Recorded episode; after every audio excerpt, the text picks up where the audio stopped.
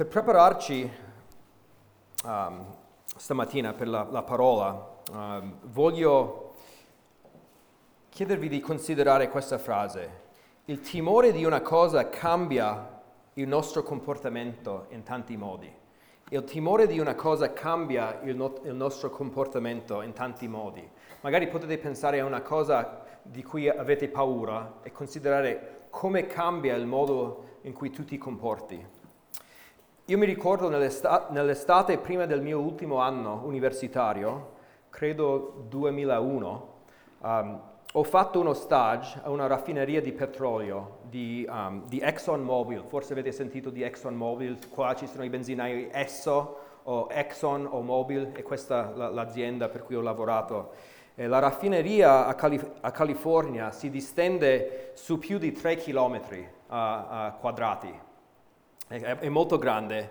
E il nostro primo giorno ci dicevano che, la, che, che l'aria di un, cer- un, cerchio di un raggio di un chilometro, un chilometro 600 metri intorno alla raffineria, raffineria veniva chiamata il cerchio della morte. Il cerchio della morte. Um, perché? E, e, tutti i residenti ne erano consapevoli. Infatti per questo motivo il valore delle case intorno, in, in questo cerchio della morte intorno alla raffineria uh, non avevano un valore così alto come le altre case a California uh, del Sud. E perché era così chiamato il cerchio della morte? Per scomporre il petrolio grezzo uh, in, un petrolio usabile per le macchine, per gli aerei, per altri prodotti, uh, ci volevano una serie di reazioni chimiche che erano facilitate da chimiche molto molto pericolose, uh, molto pericolose um, e letali. E se ci fosse stato un problema, un'esplosione, un, un cedimento strutturale di uno dei macchinari nel, nel, nella raffineria, queste chimiche insieme al petrolio potevano raggiungere circa un chilometro 600 metri di distanza dalla raffineria. Ecco perché veniva chiamata il cerchio della morte. Queste persone sapevano di vivere nel cerchio della morte, infatti di tanto in tanto um, i dipendenti della raffineria andavano a bussare sulle porte per ricordare um, i, i, um, i, residenti. E ci parlavano di questo quel primo giorno. Uh, affinché noi come ingegneri potessimo rispettare i protocolli di sicurezza, di rispettare questi protocolli e di non prendere alla, alla leggera tutti i macchinari della raffineria. Abbiamo dovuto imparare ad usare anche diversi tipi di estintori nel caso in cui scoppiasse un incendio o altro. Cercavano di incutere timore in noi del pericolo e della potenza delle chimiche presenti nella raffineria. E questo ovviamente ha cambiato il nostro comportamento quando eravamo al lavoro. Ci comportavamo con cautela, cercando di capire cosa dovevamo fare e non fare. Uh, la, la, paura e il timore di qualcosa um, cambiano il nostro comportamento. Il timore di una cosa cambia il nostro comportamento in tanti modi. E oggi noi arriviamo al testo di 1 Pietro 1, 17 a 21, che ci esorta di comportarci con timore del Signore. Il timore del Signore cambia il nostro comportamento in questa vita. E, e per aiutarci a capire dove siamo in 1 Pietro, vogliamo leggere 1 Pietro 1, Uh, da 13 a 21. La settimana scorsa abbiamo studiato 13 a 16 e poi oggi vogliamo studiare da versetto 17 a versetto 21, ma leggiamo tutto, uh, tutti e due paragrafi. Perciò, dopo aver predisposto la vostra mente all'azione, state sobri e abbiate piena speranza nella grazia che vi sarà recata al momento della rivelazione di Gesù Cristo. Come figli ubbidienti, non conformatevi alle passioni del tempo passato quando eravate nell'ignoranza, ma come colui che vi ha chiamati è santo, anche voi siate santi in tutta la vostra condotta, poiché sta scritto, siate santi perché io sono santo. E se invocate come Padre colui che giudica senza favoritismi, secondo l'opera di ciascuno, comportatevi con timore durante il tempo del vostro soggiorno terreno sapendo che non con cose corruttibili, con argento o con oro, siete stati riscattati dal vostro vano modo di vivere tramandatovi dai padri, ma con il prezioso sangue di Cristo, come quello di un agnello senza difetto né macchia, già disegnato prima della fondazione del mondo. Egli è stato manifestato negli ultimi tempi per voi per mezzo di lui credete in Dio che lo ha risuscitato dai morti e gli ha dato gloria affinché la vostra fede e la vostra speranza siano in Dio. Come ho detto la settimana scorsa, noi stiamo studiando da capitolo 1, 13 al capitolo 2, versetto 10, se Dio vuole, il primo ciclo di esortazioni in Prima Pietro. Ci sono tre diversi cicli, um, però quest'estate non avremo l'occasione di studiare gli ultimi due cicli, solo questa, questo primo ciclo. In questo primo ciclo di esortazioni abbiamo detto che ci sono cinque comandamenti o cinque imperativi cruciali che possiamo um, uh, studiare, che, che, ci indicano come dobbiamo vivere in questo mondo come uh, pellegrini cristiani, come forestieri, come viviamo in un mondo a cui noi non, non apparteniamo come viviamo come cittadini del cielo. E abbiamo detto il, primo imperativo, e questi, se avete letto questo testo e mi dite, ma Massimo ci sono altri imperativi qua, me ne rendo conto, io sto parlando degli imperativi nel testo originale, nel greco, uh, ogni altro imperativo in qualche modo è collegato a uno di questi, primi, questi cinque imperativi principali. E questi imperativi sono, versetto 13, abbiate piena speranza nella grazia che vi sarà recata. Abbiamo parlato di, di questo, uh, questa caratteristica la settimana scorsa, speranza. E poi in versetto 15, anche voi siate santi in tutta la vostra condotta. Questo uh, è il secondo imperativo che abbiamo studiato la settimana scorsa. Oggi il terzo che vogliamo studiare è quello che vedete in mezzo al versetto 17. Comportatevi con timore durante il tempo del vostro soggiorno terreno. Pietro ci sta ricordando di nuovo che siamo pellegrini, non apparteniamo a questo mondo, la nostra vita è un soggiorno, stia, è, una, è, è, un, è un breve tempo rispetto all'eternità e dobbiamo comportarci con timore. Il quarto imperativo che studieremo la settimana prossima o quello dopo, eh, devo decidere ancora come, come um, vogliamo procedere per Ferragosto, ma versetto 22 dice amatevi intensamente a vicenda amatevi intensamente a vicenda. E poi uh, il quinto imperativo è in versetto 2 di capitolo 2, desiderate, desiderate il puro latte spirituale. Questi sono i cinque imperativi. Oggi ci vogliamo concentrare sul terzo, uh, su, su, sul terzo imperativo. Comportatevi con timore durante il tempo del vostro soggiorno terreno. Ovviamente è implicito che Pietro intende il timore del Signore, il timore del Signore. E come abbiamo detto, il timore di una cosa cambia il nostro comportamento. E Pietro intende che il nostro timore del Signore deve per forza cambiare il modo in cui noi ci comportiamo in questa vita. Quindi comportatevi con il timore del Signore durante questa vita uh, da pellegrino. Noi uh, siamo stati chiamati la settimana scorsa a vivere una vita santa. Versetto 15 dice, siate santi in tutta la vostra condotta. Siate santi in tutta la vostra condotta. Un, un autore dice, eh, che ho letto questa settimana uh, ha scritto che l'anima della santità, l'anima della pietà, per avere una vita santa, il cuore, il nocciolo di questo è il timore del Signore. E quindi se vogliamo vivere come santi, come abbiamo detto la settimana scorsa, questo elemento di timore del Signore è cruciale e fondamentale per noi. Durante questo soggiorno dobbiamo comportarci con timore, non conformandoci al mondo intorno a noi. E se questo timore uh, del Signore è così cruciale, noi vogliamo capire che cos'è, vogliamo capire come possiamo crescere nel timore del Signore, co- cosa, co- come ci aiuta Pietro in questo testo?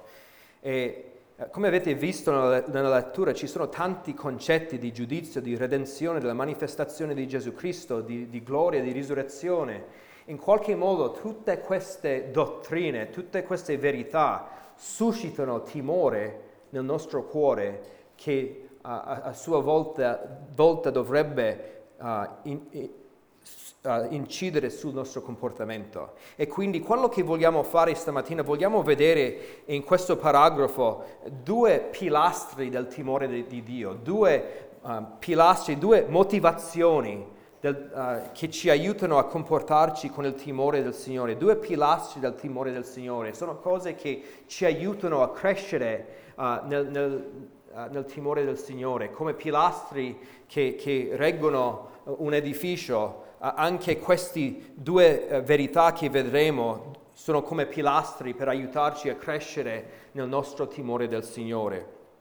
Il primo è il futuro giudizio di Dio, il futuro giudizio di Dio. Come dice il versetto 17, se invocate come Padre colui che giudica senza favoritismi, secondo l'opera di ciascuno, comportatevi con timore. Comportatevi con timore perché Dio giudica ogni cosa senza favoritismo.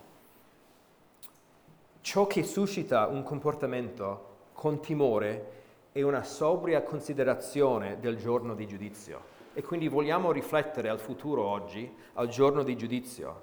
E in questo testo ci sono due vere sfide davanti a noi per, che dobbiamo capire, due sfide dove dobbiamo prima capire um, uh, che tipo di to- timor- timore dobbiamo avere del Signore, che tipo di timore um, del Signore dobbiamo avere alla luce del giorno di giudizio, che cos'è il timore del Signore.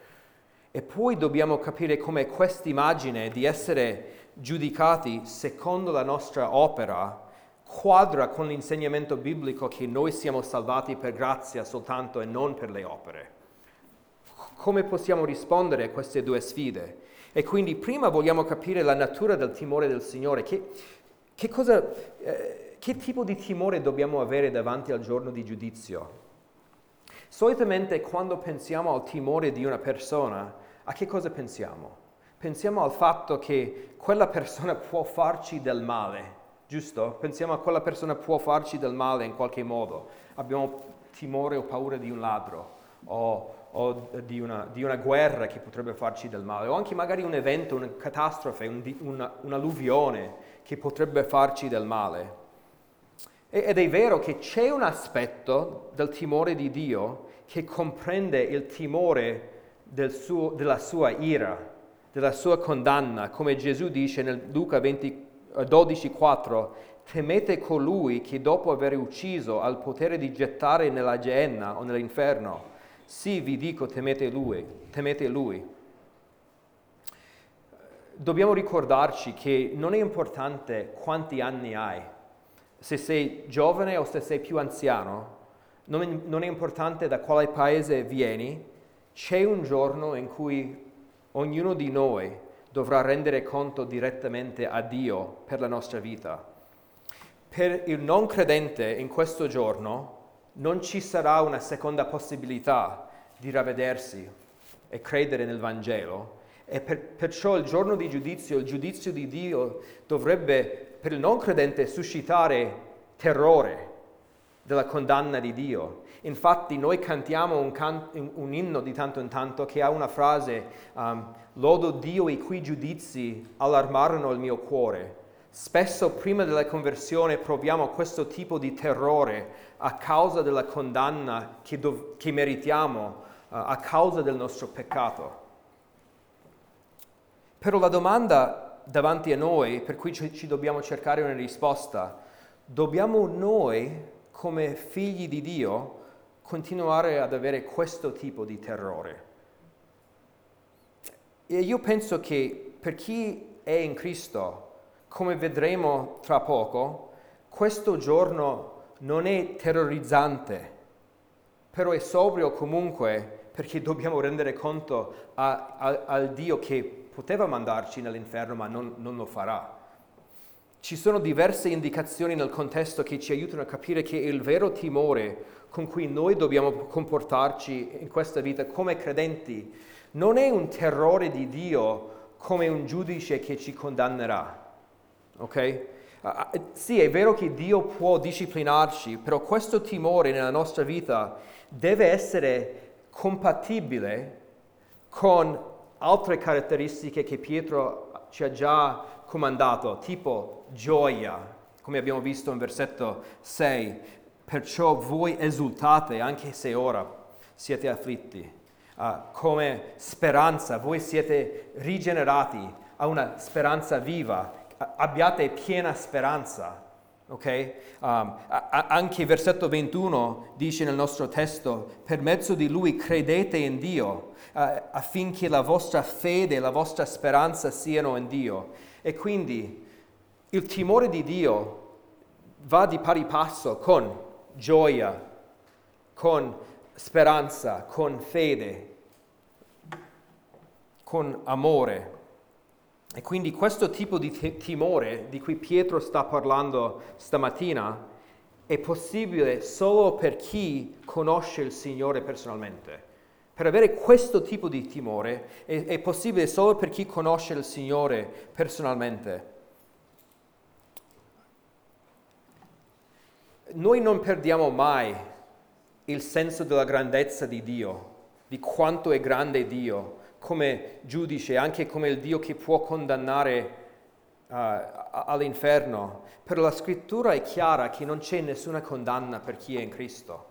Infatti stamattina, infatti stamattina ci ricordiamo della morte del Signore, non c'è nessuna condanna per chi è in Cristo. Prima Giovanni 4:18 dice, nell'amore non c'è paura, anzi l'amore perfetto caccia via la paura, perché chi ha paura teme un castigo. Quindi chi ha paura non è perfetto nell'amore. Noi siamo perfettamente amati e accettati da Dio. E quindi noi non dobbiamo temere la sua punizione nel giorno di giudizio, come se lui ci uh, cambierà idea e ci manderà nell'inferno. Infatti Pietro ci incoraggia proprio all'inizio del versetto 17, e se invocate come padre, e se invocate come padre, noi dobbiamo temere Dio non come colui che è soltanto giudice, ma come, come il Dio che sì, a cui dobbiamo rendere conto, ma che è il nostro Padre celeste è il nostro Padre celeste. Eh, con questa frase Pietro basa la sua esortazione al timore di Dio sulla relazione filiale tra noi e Dio, tra te e Dio. Siete figli di Dio, accolti nella sua famiglia. Il Dio che ci giudicherà è il nostro Padre. E quindi la tenerezza, la tenerezza e l'amore di un padre sono mescolati con il giudizio e il timore. Il timore nella scrittura, il timore di Dio nella scrittura per il credente con cui dobbiamo comportarci è privo di questo terrore del, di condanna o dell'inferno. Uh, possiamo dire positivamente che il timore di Dio nella Bibbia è una, riveren- una riverenza santa, un, un, rispetto, uno stupore di, di un figlio verso suo padre.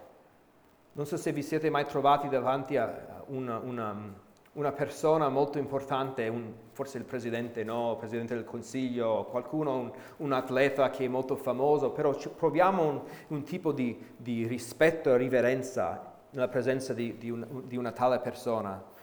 Noi dobbiamo avere uno stupore, una riverenza, un rispetto verso di Dio, dobbiamo ricordarci che ci comportiamo uh, alla luce di chi è Lui, lui, uh, lui vede tutto ciò che facciamo. Un commentatore lo spiega così.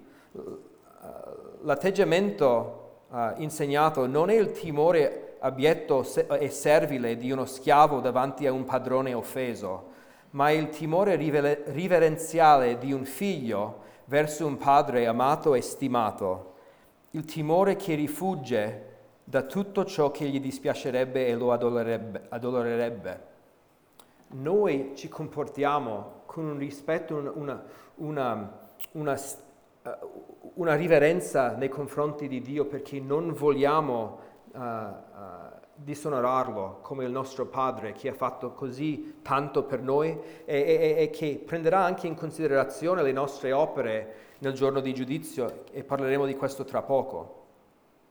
Un altro commentatore spiega il timore di Dio in questo modo. Il timore che si raccomanda qui è un santo sospetto su se stessi e la paura di offendere Dio. Non è codardia, non degrada ma eleva la mente infatti affoga tutte le paure più meschine e concepisce vera forza d'animo, concepisce vera forza d'animo e coraggio nell'affrontare i pericoli per amore di una coscienza tranquilla e dell'obbedienza a Dio. Noi ci comportiamo t- con timore del Signore per avere una coscienza tranquilla davanti al nostro Dio uh, a cui vogliamo obbedire possiamo magari pensare um, a uno zoo dove ci sono i leoni. I leoni sono alcuni dei miei animali preferiti. E, e se state chiedendo, ma un, adulto può avere un animale preferito? Sì, perché io sono un adulto e io ho degli animali preferiti. Infatti, conoscendo il Signore, i miei occhi sono ancora più aperti alle meraviglie del regno animale. Per il, leano, il leone è un capolavoro di Dio ed è un animale spaventoso. Il ruggito di un leone può essere sentito da 8 chilometri e sono in grado di cacciare piccoli roditori, ma anche animali potenti come la zebra, l'ippopotamo anche, oppure visto su YouTube sempre, a volte anche le giraffe e gli elefanti. Non c'è un animale che il leone deve temere. Ma, ma nello zoo tutta questa potenza feroce non è terrorizzante per noi, perché è tenuto lontano dai, visit- dai, dai frequentatori dello zoo. Spesso c'è un fosso o, o una, una recinzione intorno all'ambiente del leone, giusto? Un visitatore non teme di essere mangiato dal leone in quel momento, ma comunque ha una riverenza e rispetto verso il leone che lo tiene lontano, che lo fa comportarsi con cautela. Uh, si comporta, non cerca di provocare il leone gettando oggetti al leone dentro il suo ambiente, non scalvalca la recinzione per fare una foto più da, più da vicino uh, del leone. No, si comporta con un certo tipo di temo- timore riconoscendo la potenza che questo leone ha, un, un rispetto, una riverenza. Eh, e, e, e Pietro ci chiama a noi di comportarci con riverenza al nostro Padre Celeste, ricordandoci uh, uh, di, di, della sua grandezza, che Lui um, è il giudice di tutta la terra. Secondo, la seconda sfida, la natura di questo giudizio, perché Pietro dice Dio giudica, giudica secondo l'opera di ciascuno. Dio considererà la nostra vita. Interessante qua che usa il, il singolare, l'opera e non le opere. Um, qua in questo contesto è un riferimento generale a tutta la nostra vita, a tutta la nostra vita, le nostre azioni, i nostri pensieri, la nostra condotta, le nostre parole, come diciamo spesso. il verdetto di Dio sarà secondo la nostra opera, cioè coerente con il modo in cui abbiamo vissuto. Quando ci troviamo davanti al trono di Dio, Dio esaminerà la nostra vita e, e il, il suo verdetto, le sue parole saranno coerenti con il modo in cui noi abbiamo vissuto. Se abbiamo creduto nel Vangelo, questo è il buono. Se abbiamo rifiutato il Signore e, non, o, o, e ci siamo induriti contro il Creatore, ovviamente il verdetto sarà un verdetto di condanna. Però questo non significa che le, anche la nostra ubbidienza come credenti um, saranno considerati sulla base di qualche merito nelle nostre opere. Non significa che noi nel giorno di, di, di giudizi siamo salvati per il merito delle nostre opere. Non, non vuol dire questo. Uh, vuol dire solo che il verdetto finale sarà in linea con il modo in cui abbiamo vissuto. Se c'è il frutto dello Spirito, uh, che è, è, vero per ogni credente, uh, saremo um, accettati ovviamente in base al Vangelo. E, e, e questo giudizio uh, per noi come credenti, quando pensiamo uh, a noi come credenti davanti al trono di, di, di giudizio di Dio, um, non è per la salvezza, non è per la salvezza, perché siamo stati già salvati, ma come il, il Nuovo Testamento ci ricorda spesso, in, in, qualche modo le nostre opere da credenti c'entrano, e c'entrano in questo modo. La vita eterna è un dono gratuito, ma il Nuovo Testamento ci insegna che la, la nostra vita, le, le, opere che Dio ci ha dato da, fa, da fare, saranno premiati ulteriormente in cielo saranno premiati ulteriormente in cielo. Questo vediamo per esempio in Matteo 5, 1 Corinzi 3, 2 Corinzi 5. Um, non abbiamo tempo per approfondire tutti questi passi. Um, se è un argomento che volete um, studiare, penso che ci sia sul nostro sito un sermone da Matt su 2 Corinzi uh, 5, 9 e 10, potete andare ad ascoltare quel sermone. Um, Pietro ci sta dicendo che la nostra relazione con il nostro Padre Celeste non, pre- non preclude che Egli esamini tutto ciò che è nella nostra vita, che lo ha onorato e tutto ciò che è inconsistente con la sua santità, il suo desiderio uh, per la nostra santità. La scrittura dice che alcuni come credenti operano male e perderanno tutti questi premi, ma saranno salvati alla fine in cielo.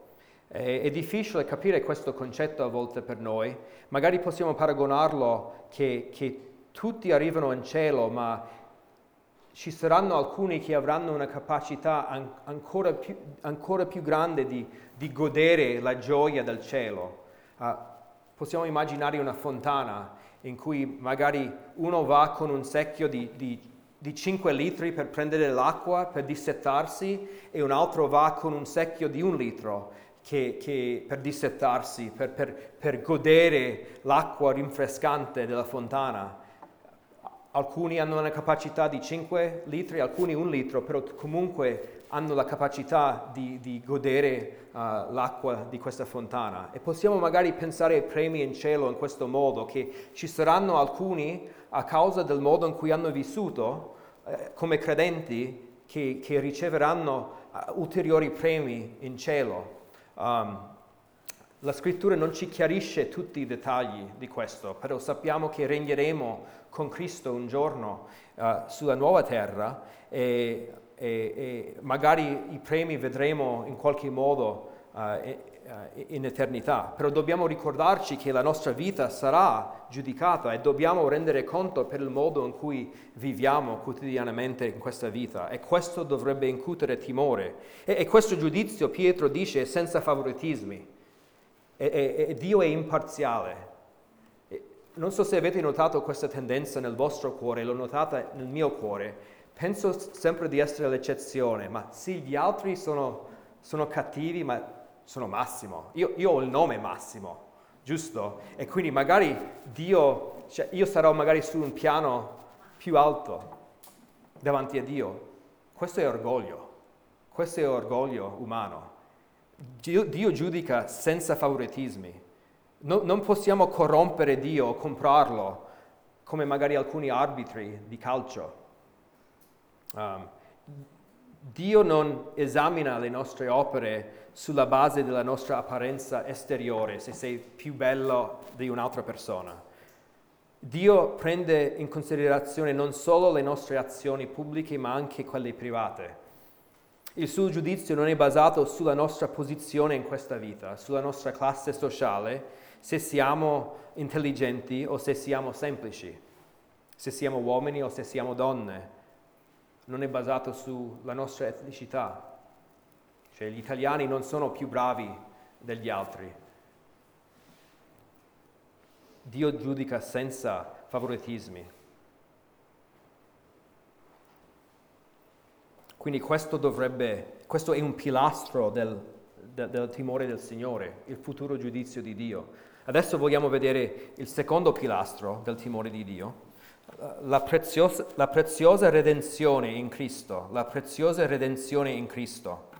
E arriviamo al versetto 18 dove Pietro dice che dobbiamo comportarci con timore, sapendo che non con cose corruttibili, con argento o con oro siete stati riscattati dal vano modo di vivere tramandatovi dai vostri padri, ma con il prezioso sangue di Cristo, Siete stati riscattati con il prezioso sangue di Cristo. Quando lui spiega che dobbiamo comportarci con timore, non dice sapendo che Dio può annientarvi o che Dio può condannarvi. Lui dice che la, la redenzione che abbiamo in Cristo incute timore, fa sorgere timore del Signore nel nostro cuore. E quindi questa è un'altra evidenza che il, il timore del Signore non è una, un terrore della sua condanna, perché nella redenzione che abbiamo in Cristo siamo liberati dalla, dalla condanna. Se vuoi crescere nel tuo timore del Signore, se vuoi comportarti con questo timore, devi sapere che sei stato riscattato o redento da Cristo. Devi, devi sapere che sei stato riscattato o redento da Cristo. E, e, e, vi devo confessare una cosa, che non, non sono, e voglio fare una, un esempio, non sono un grande amante di arte. Non sono un grande amante di arte. So che sembra strano perché siamo in Italia, ci sono tanti musei, chie- tante chiese, uh, non voglio offendere nessuno, ma non sono un grande amante di arte. Um, quello che mi aiuta quando vado nelle chiese in questo paese o nei musei è se qualcuno mi guida o se qualcuno mi spiega una, o se una, una, una, guida cartacea o quello audio che, che, mi spiega cosa sto vedendo, il, il significato del quadro o del dipinto, cosa sto vedendo, perché questo quadro, questa statua, questo affresco è così pregiato. I dettagli che, che magari non sono evidenti all'occhio, um, diciamo, uh, ai, ai miei occhi che non, non, ho, non, ho, nessuna esperienza con l'arte, il tipo di, um, di pennellate usate. Tutta questa informazione accresce, almeno per me, l'apprezzamento uh, e la mia comprensione del valore di questa arte, uh, un apprezzamento che non avrei avuto se qualcuno non mi avesse spiegato uh, perché devo apprezzare questo, quest'arte. Se no per me sembra solo un, un, un altro quadro che, che, che, che c'è in una chiesa. In questi versetti, da versetto 18 a 21, Pietro fa una cosa simile, e è la nostra guida, ci aiuta, ci guida a capire la, la, redenzione che abbiamo in Cristo, ci guida in un modo che noi possiamo apprezzare meglio la nostra redenzione affinché ci possiamo comportare con timore. Ecco perché avete visto tutti questi dettagli teologici che la dottrina della redenzione ci aiuta a, a avere timore del Signore. E quindi vogliamo vedere um, la, reden- la redenzione che abbiamo in Cristo da tre diversi angoli in questi versetti, tre diversi angoli. Uh, vedremo la natura della redenzione, poi il prezzo della redenzione e poi finalmente la persona della redenzione. E, esaminando questi tre angoli um, accresceremo nostro, um, la nostra comprensione del valore della redenzione che abbiamo in Cristo. Quindi vediamo prima la natura della redenzione che abbiamo in Cristo. Pietro dice in versetto 18, siete stati riscattati, siete stati riscattati. E, e la parola riscattare in realtà la parola redimere, la parola redimere essere redento significa essere liberato dalla schiavitù per mezzo di un pagamento. Liberati dalla schiavitù per mezzo di un pagamento. Il pagamento si chiama il riscatto. Il riscatto. Quindi la redenzione e il riscatto sono legati in questo modo. La redenzione è essere liberati dalla schiavitù per mezzo del pagamento di un riscatto.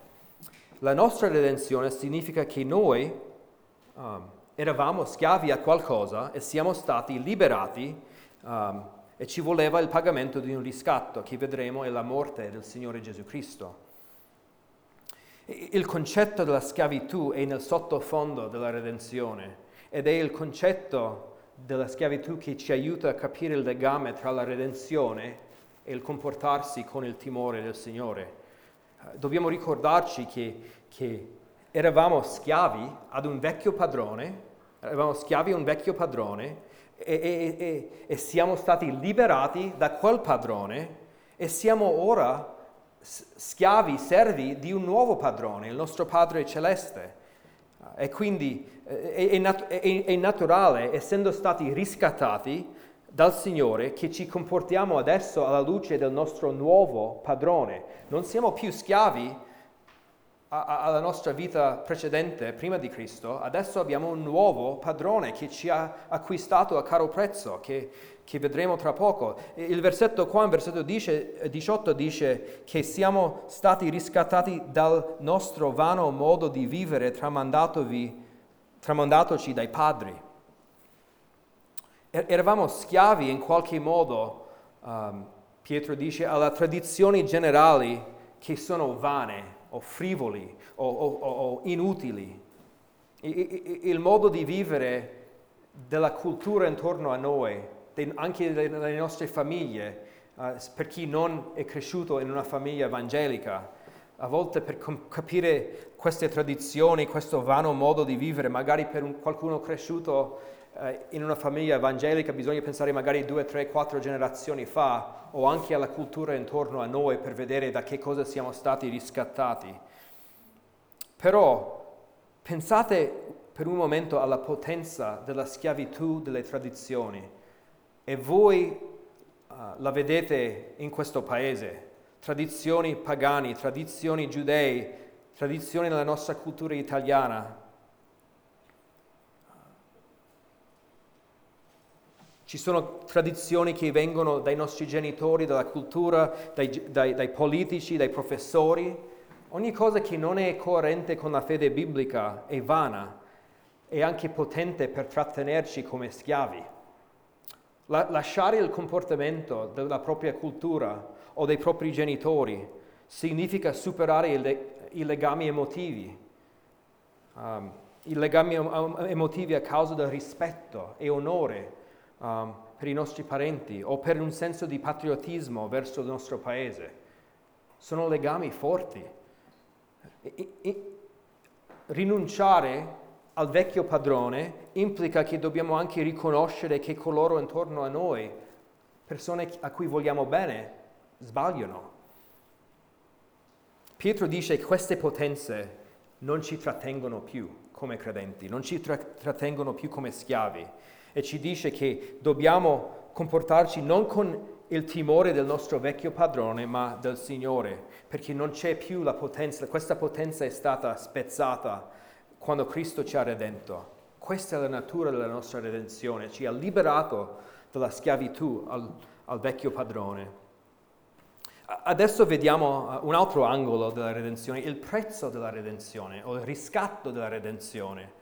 Ciò che accresce il nostro timore del Signore è il prezzo pagato per liberarci dal peccato. Pietro dice che siamo stati riscattati, versetto 18, non con cose corruttibili, con argento o con oro. Versetto 19, ma con il prezioso sangue di Cristo.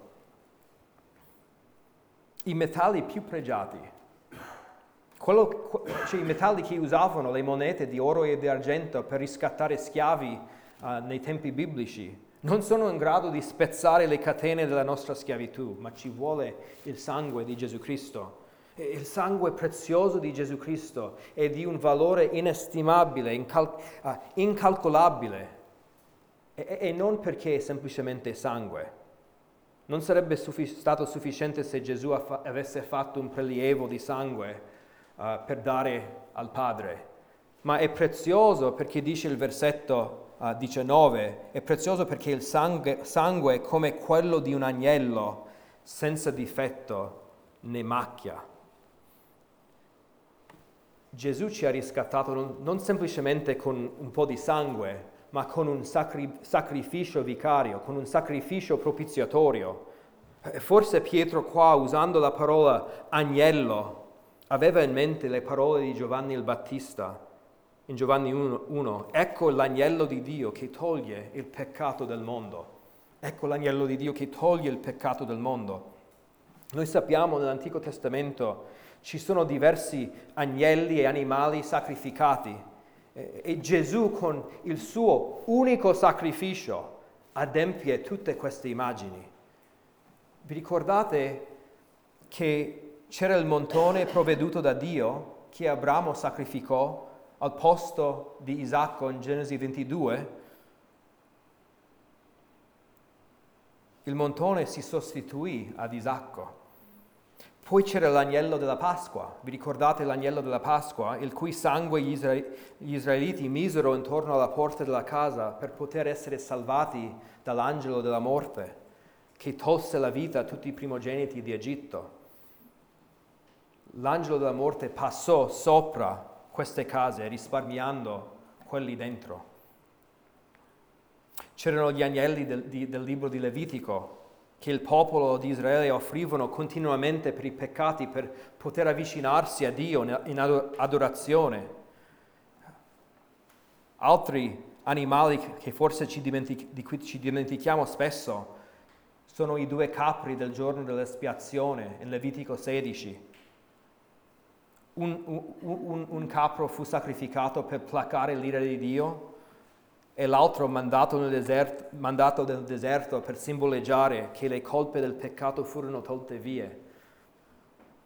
Anche nel, nell'Antico Testamento c'è la profezia di Isaia, l'agnello di Isaia 53, che prevedeva il Messia che sarebbe venuto e come un agnello condotto al mattatoio avrebbe dato la sua vita in sacrificio.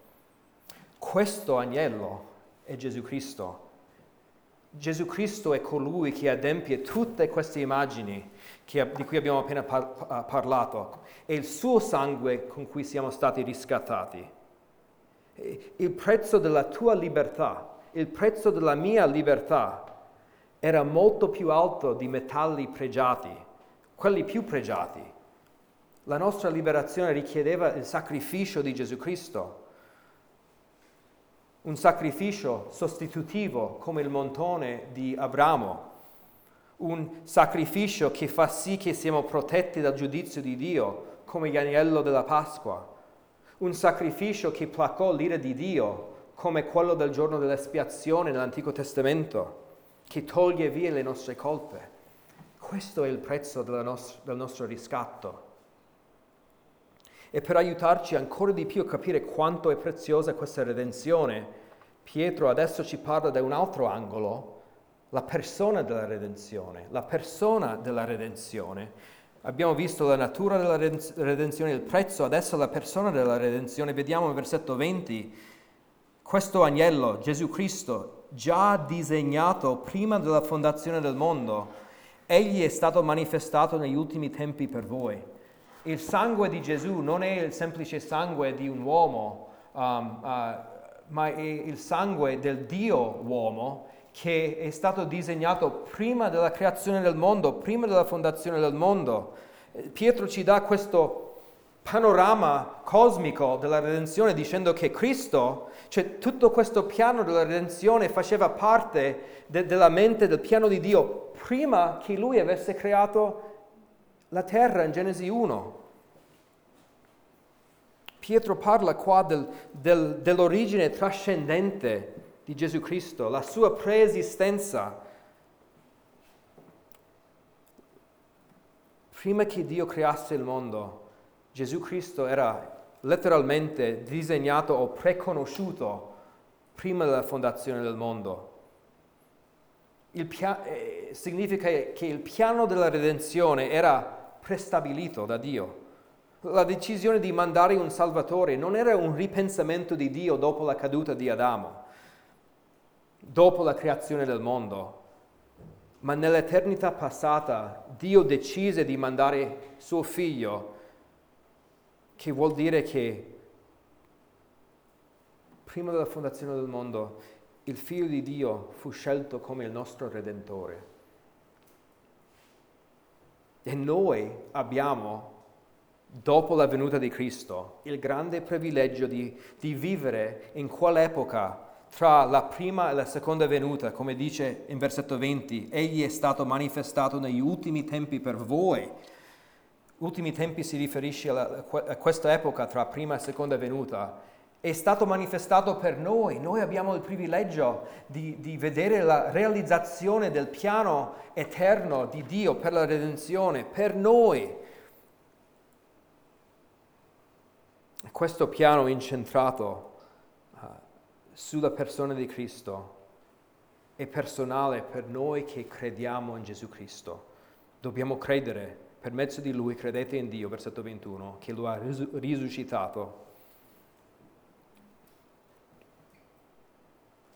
Ciò significa, se questo faceva parte del piano di Dio, prima della, prima del, della creazione del mondo, che, che, anche noi facevamo parte del piano di, eterno di Dio, incentrato su suo figlio. E Dio ci ha fatto capire l'immenso valore di Gesù Cristo, risuscitandolo dalla, da, da, dai morti, dandogli gloria nella sua esaltazione alla destra del Padre. Questo è la, perso- è la persona um, il cui sangue ci ha riscattato. E questo dovrebbe aumentare in noi una riverenza per il nostro Salvatore, ma anche per Dio, perché in Cristo conosciamo Dio come dice, per mezzo di Lui credete in Dio. Non puoi conoscere Dio se non per mezzo di Gesù Cristo.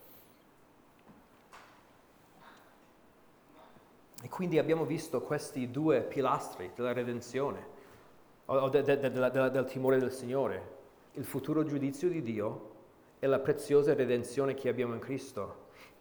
Queste due cose dovrebbero motivarci a crescere nel nostro timore del Signore, esaminando il nostro comportamento affinché sia in linea coerente con il nostro nuovo padrone, il valore del sangue di Cristo, il fatto che un giorno renderemo conto al nostro Padre per la nostra vita. E quindi vi incoraggio di chiedervi, come vi ho chiesto la settimana scorsa, di pregare questa settimana, chiedendo al Signore, come posso essere più consapevole, Signore, della tua presenza nella, nella, nella mia vita quotidiana? Come posso um, essere più consapevole che ogni cosa che faccio verrà in giudizio? Come posso essere consapevole di più del fatto che sono stato redento da un, da, da, da, dal, dal sangue prezioso di Gesù Cristo? Non vogliamo comportarci come se nessuno ci giudicasse, e non vogliamo comportarci se, come se fossimo ancora, ancora nella schiavitù del nostro peccato, ma dobbiamo come pellegrini pensare diversamente del modo in cui pensavamo prima. Adesso pensiamo come persone che devono rendere conto a Dio e che si, eh, persone che sono state riscattate con il sangue di Cristo. Viviamo diversamente adesso, preghiamo. Signore, noi vogliamo innanzitutto ringraziare eh, te per la redenzione che abbiamo in Cristo, perché non dobbiamo più temere la tua condanna, la tua ira nel giorno di giudizio, però con riverenza ci vogliamo comportare quotidianamente affinché siamo preparati per quel giorno. Prego per tutti i miei fratelli che tu um, gli dia la forza per um, essere più consapevoli del, del fatto che, che, tu sei presente esaminando il loro comportamento, la loro condotta quotidiana e che questo timore che hanno di te possa risultare in una vita santa e che questa vita santa po- possa essere un esempio, che tu um, possa servirti del nostro esempio nel mondo in cui viviamo per diffondere il messaggio di Cristo. Nel nome di Gesù. Amen.